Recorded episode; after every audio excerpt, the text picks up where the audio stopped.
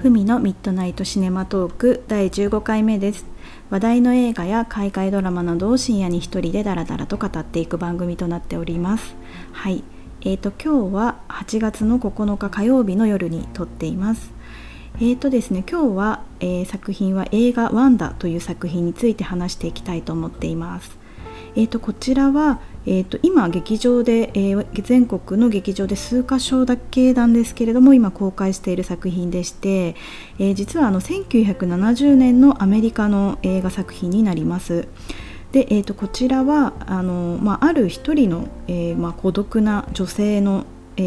人生についての話になるんですけれども、人生というか、生き様といいますかそういった話になるんですが、ちょっと破滅的な、女性で、家族もなくて、お金もない家もないで自分自身というアイデンティティすらないみたいな、そういう女性の、話なんですけれども、なんですが非常にこうなんていうんですかね、感情を揺さぶられるような、というか、結構見ていて動揺を覚えるような非常に稀有な作品でして、私も見てからもう数日間経ってるんですが、まだ時々この映画の中のなんかワンシーンを思い出したり、ワンダのことを思い出すみたいなことがあるぐらい、後にも記憶にすごく残っている非常に素晴らしい作品だったので、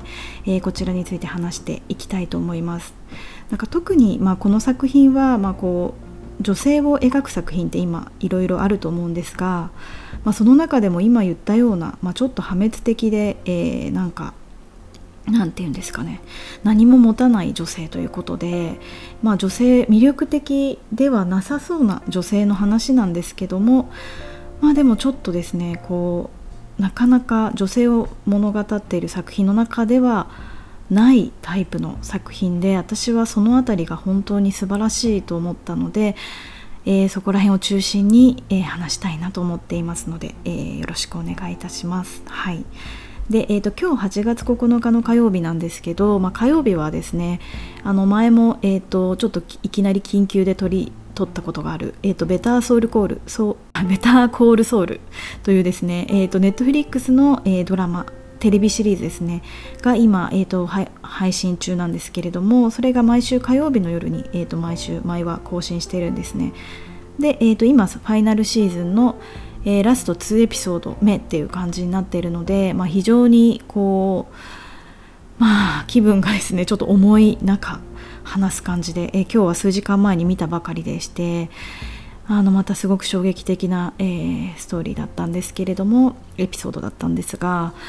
こちらも今、やっぱりテレビシリーズもすごく面白いものがいっぱいあるし、本当に結構ハマってるものもいくつかあるので、またどこかの機会でテレビシリーズのこと作品何かしら、なんかどうやって話すかはちょっと分かんないんですが話してみたいなとも思っております。はい、では、今日は早速ワンダの感想について、話していきたいと思います。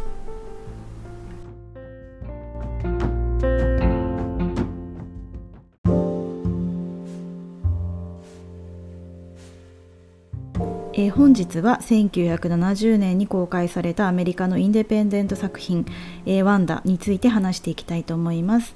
ですね、まず早速イントロダクションについてですね、イントロダクション概要と、あらすじ等を、話していきたいと思います。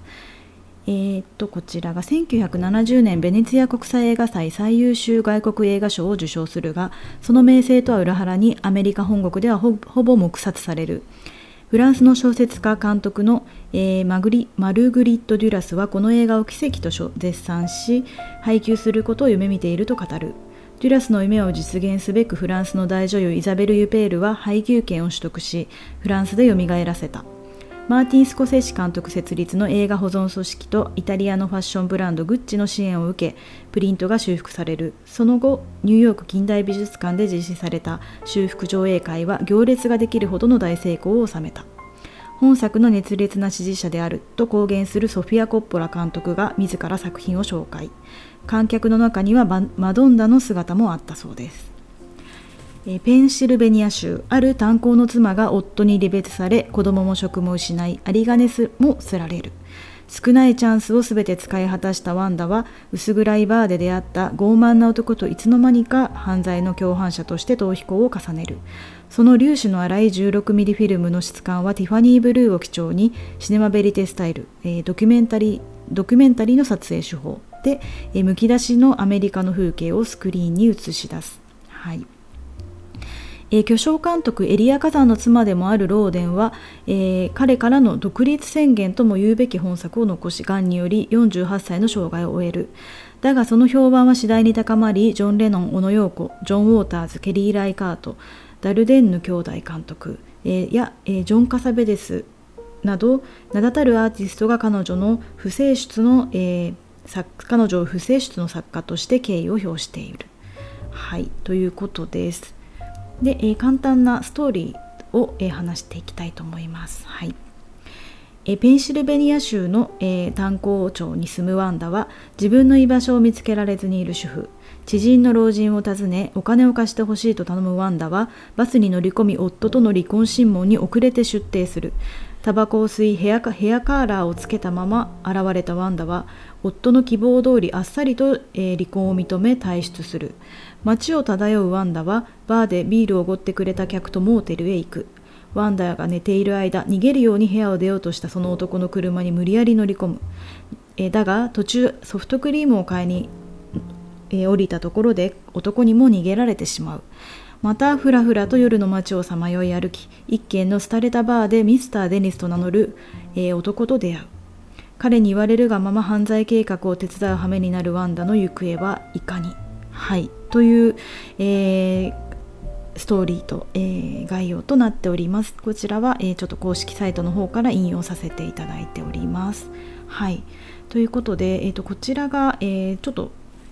1970年の作品ということで、まあ本当に50年という、50年以上前の映画となるんですけれども、実際に本当に素晴らしかったです。ちょっと最初にも申し上げたんですけども、何か他の作品とちょっと比べたりするような類のものではないなと思いまして、唯一無二な作品ですし、ここ最近本当に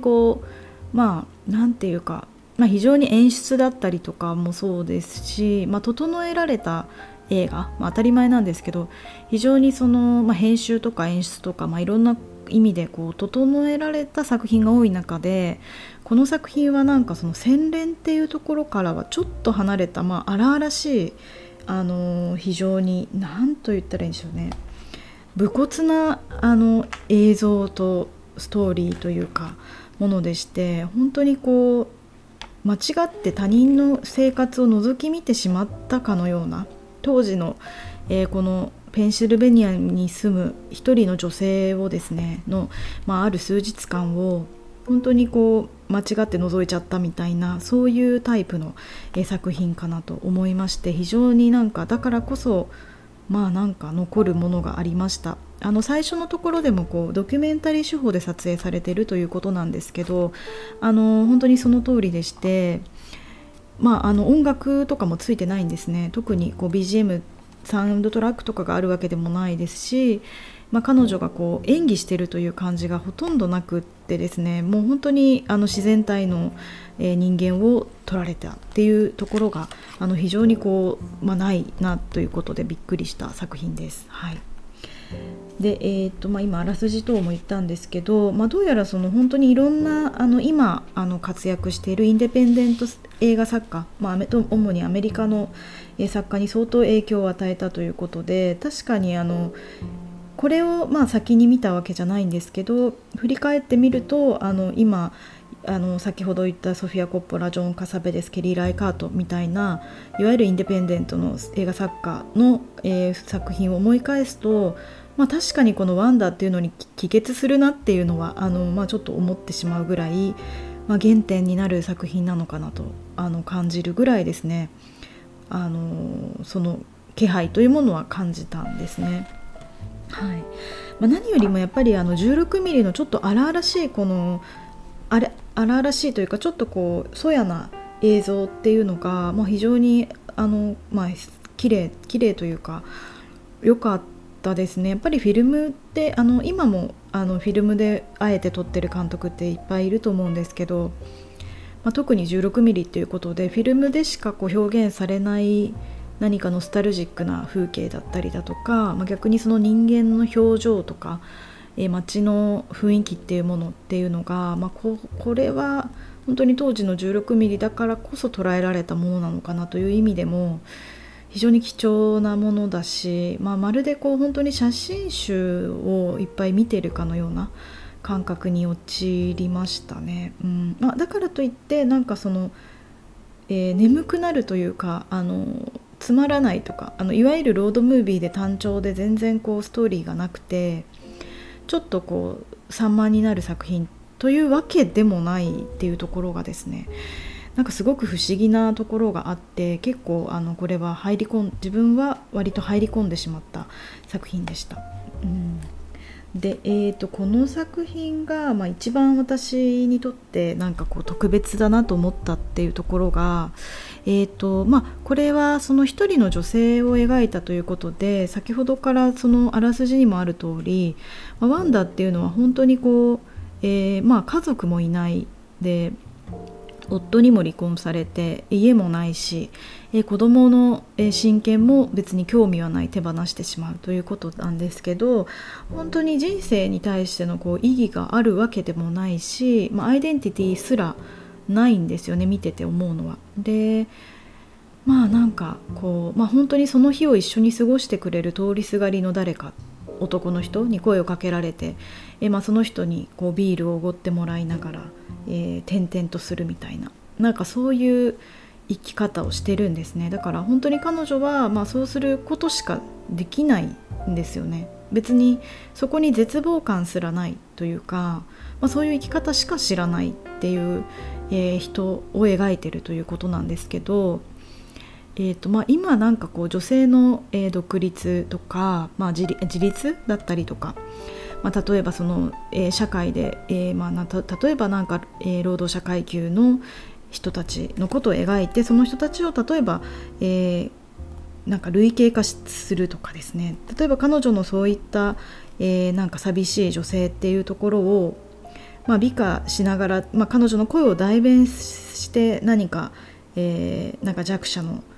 ことを描いたとか、そういう作品ではないっていうところが、非常に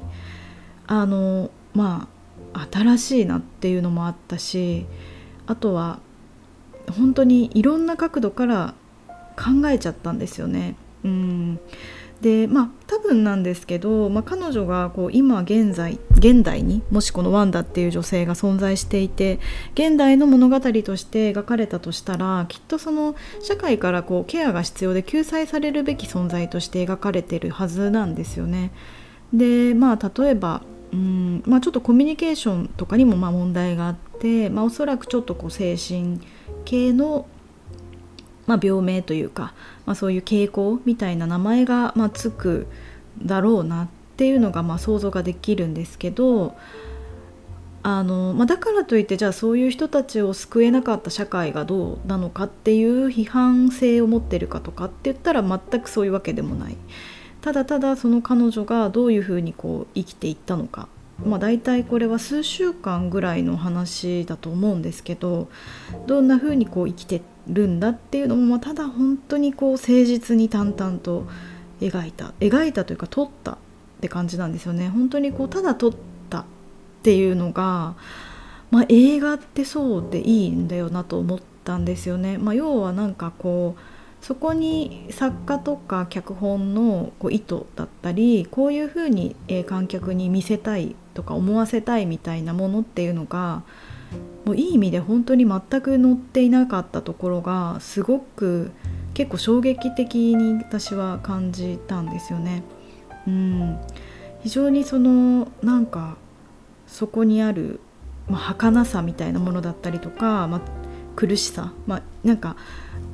生きてることの苦しさみたいなものっていうのが非常になんかそのまんま伝わってきたっていうのがあったので、この作品が意図していないのにその場の街だったりとか人々っていうのを非常にリアルに感じ取ってしまうっっていうのがあってですね、やっぱりこの生きていくことの苦しさだったりとか、自然にその人や女性の抑圧みたいなものとか、やるせなさみたいなものが勝手に漂ってて勝手に伝わってきたっていう感じがありました。なのでそこにこう本当に脚本的な部分とか演出的な部分でわざわざその彼女をなんか弱者としての、存在の代表者として描かなくてもですね、まあ、そう見えてくるというところが本当に映画としての、あるべき姿ってこういうことなのかなとも思わされるほど、非常になんかびっくりしましたね。正直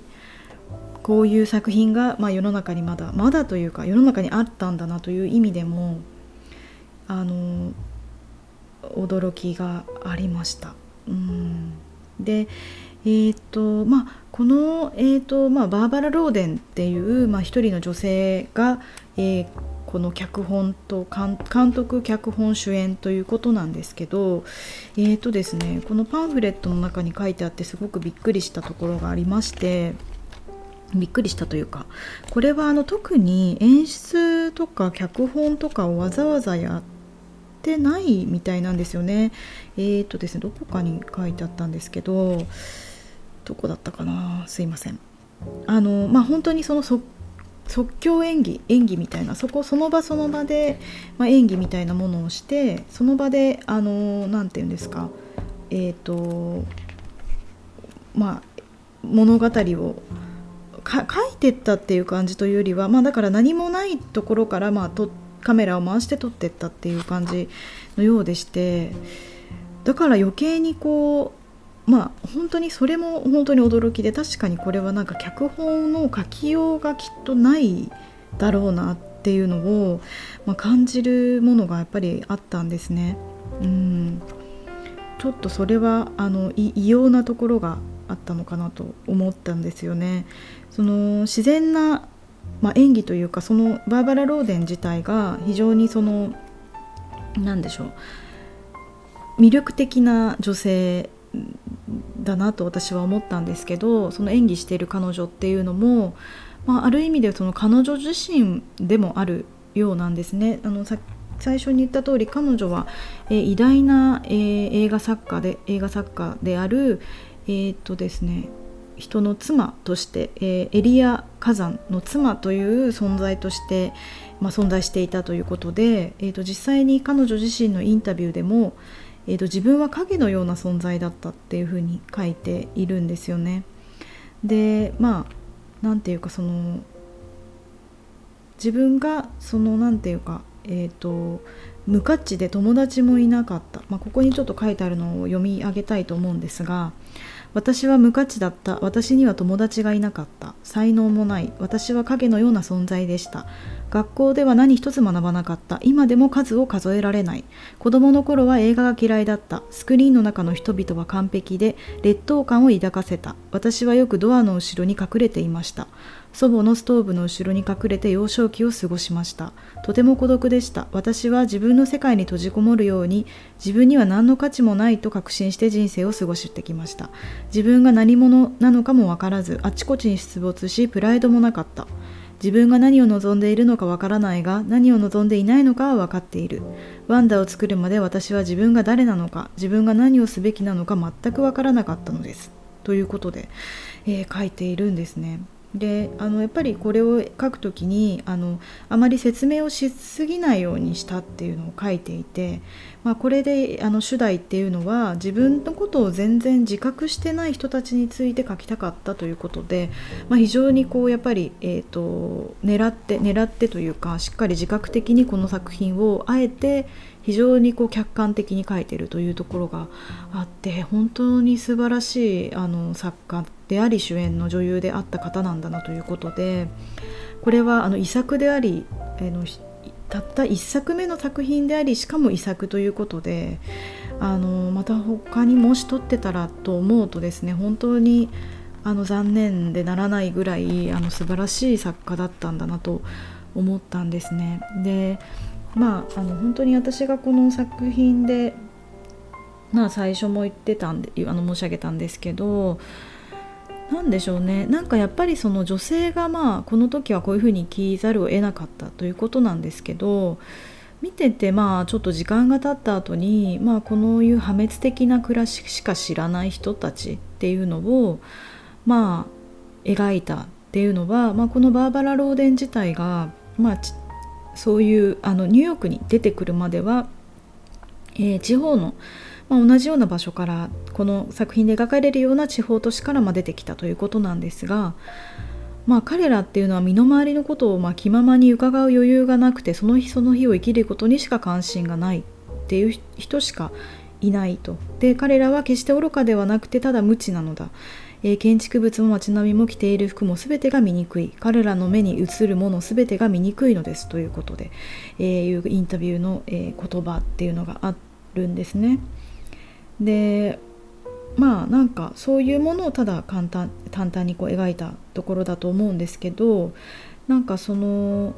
見ていった、時間が経てば経つほど、そういう人の生き方っていうのをやっぱりすごく批判的にとか批評的に描いてる作品ってはすごく多いなと思うんですけど、それを本当に遠くの方から描いてるっていうか、かなりその何の綺麗さとかそういうものも、なんていうんですかね、載せずに描いてる。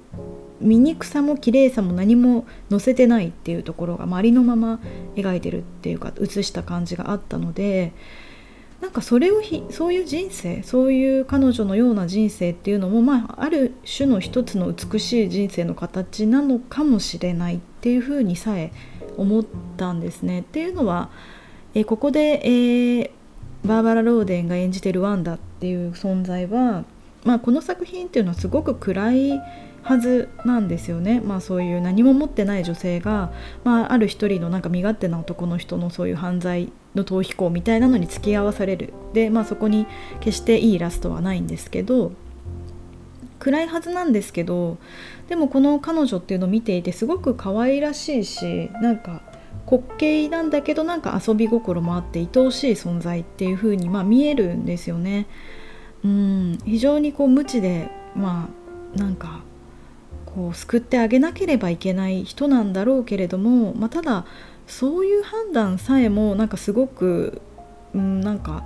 傲慢な考え方なのかなという風にすら感じられると思ったんですね。で、これを見てるとですね、決していい人生とは今の価値で言ったら言えないと思うんですけど、ただそのきっと彼女なりに生きていくだろうなっていうのが、ラストシーンラストシーンから私は思ったんですよね。難しいとは思うけれども、生き抜いていってほしいなっていうふうに、勝手に思ったところがあって。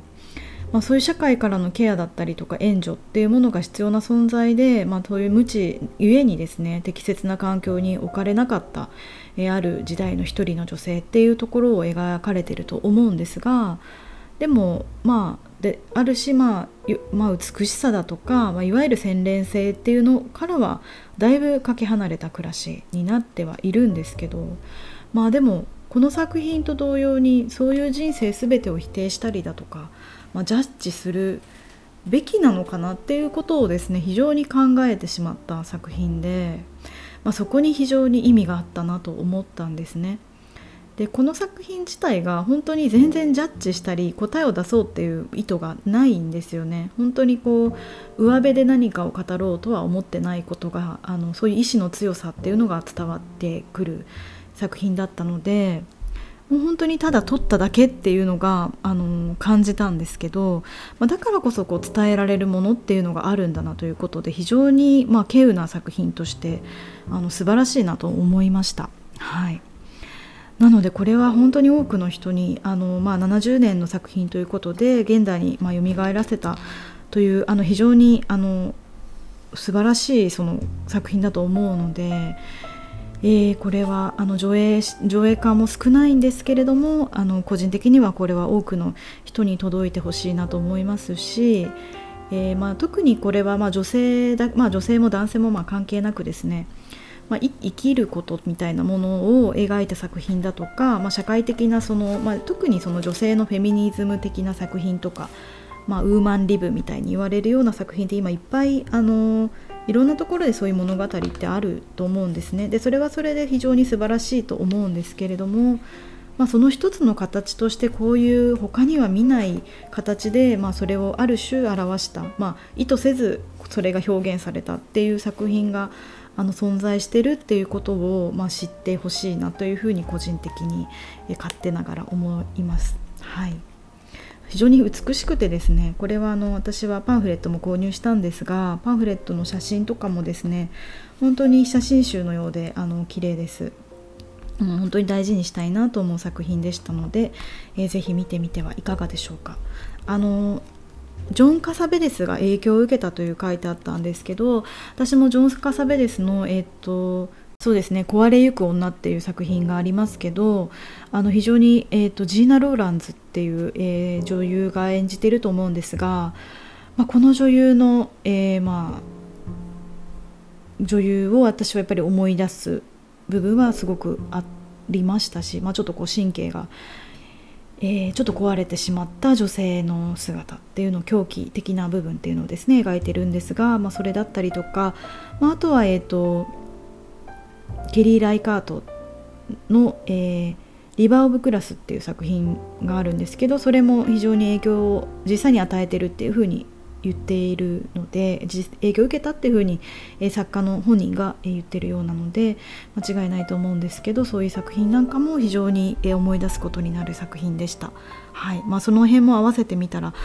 見るといいのかなというふうに感じています。はい、ということで今日は映画ワンダについて話しました。はい、なかなかちょっと見づらい作品ではあるんですが、ぜひこちらも、見てみてはいかがでしょうか。はい、ということで今日は、以上になります。今日も最後までお聞きくださいましてありがとうございます。